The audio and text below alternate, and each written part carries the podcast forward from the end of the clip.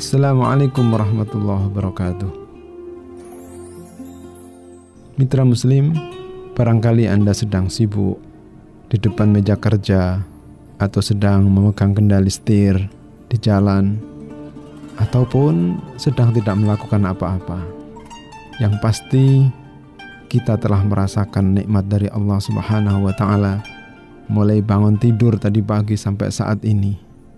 Kita telah menggunakan mata, telinga, mulut, tangan dan kaki kita untuk aktivitas sampai saat ini. Dan yang hampir pasti pula kita telah melakukan perbuatan dosa. Entah kita sadari atau tidak. Karena hampir setiap saat, hampir setiap detik kita bisa saja melakukan dosa. Karena kita manusia yang diciptakan dalam keadaan lemah.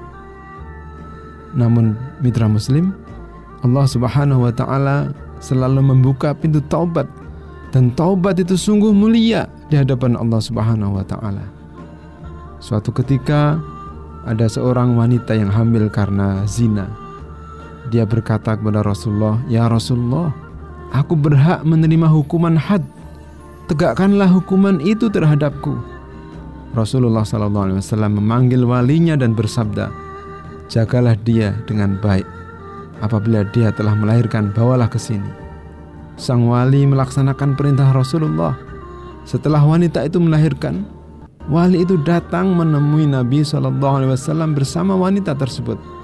Lalu Rasulullah Shallallahu Alaihi Wasallam memerintahkan agar hukuman zina atau had itu dilaksanakan terhadap wanita tersebut.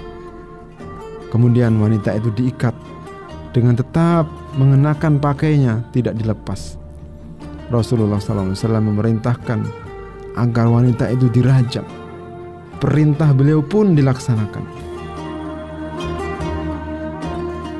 Mitra Muslim, setelah dia meninggal dunia, Rasulullah SAW mensolatinya. Umar radhiyallahu anhu berkata, "Ya Rasulullah, engkau mensolatinya, padahal dia telah berbuat zina." Rasulullah menjawab, "Sungguh, dia telah bertobat Seandainya tobatnya dibagikan kepada 70 penduduk Madinah, tobat itu pasti mencukupinya.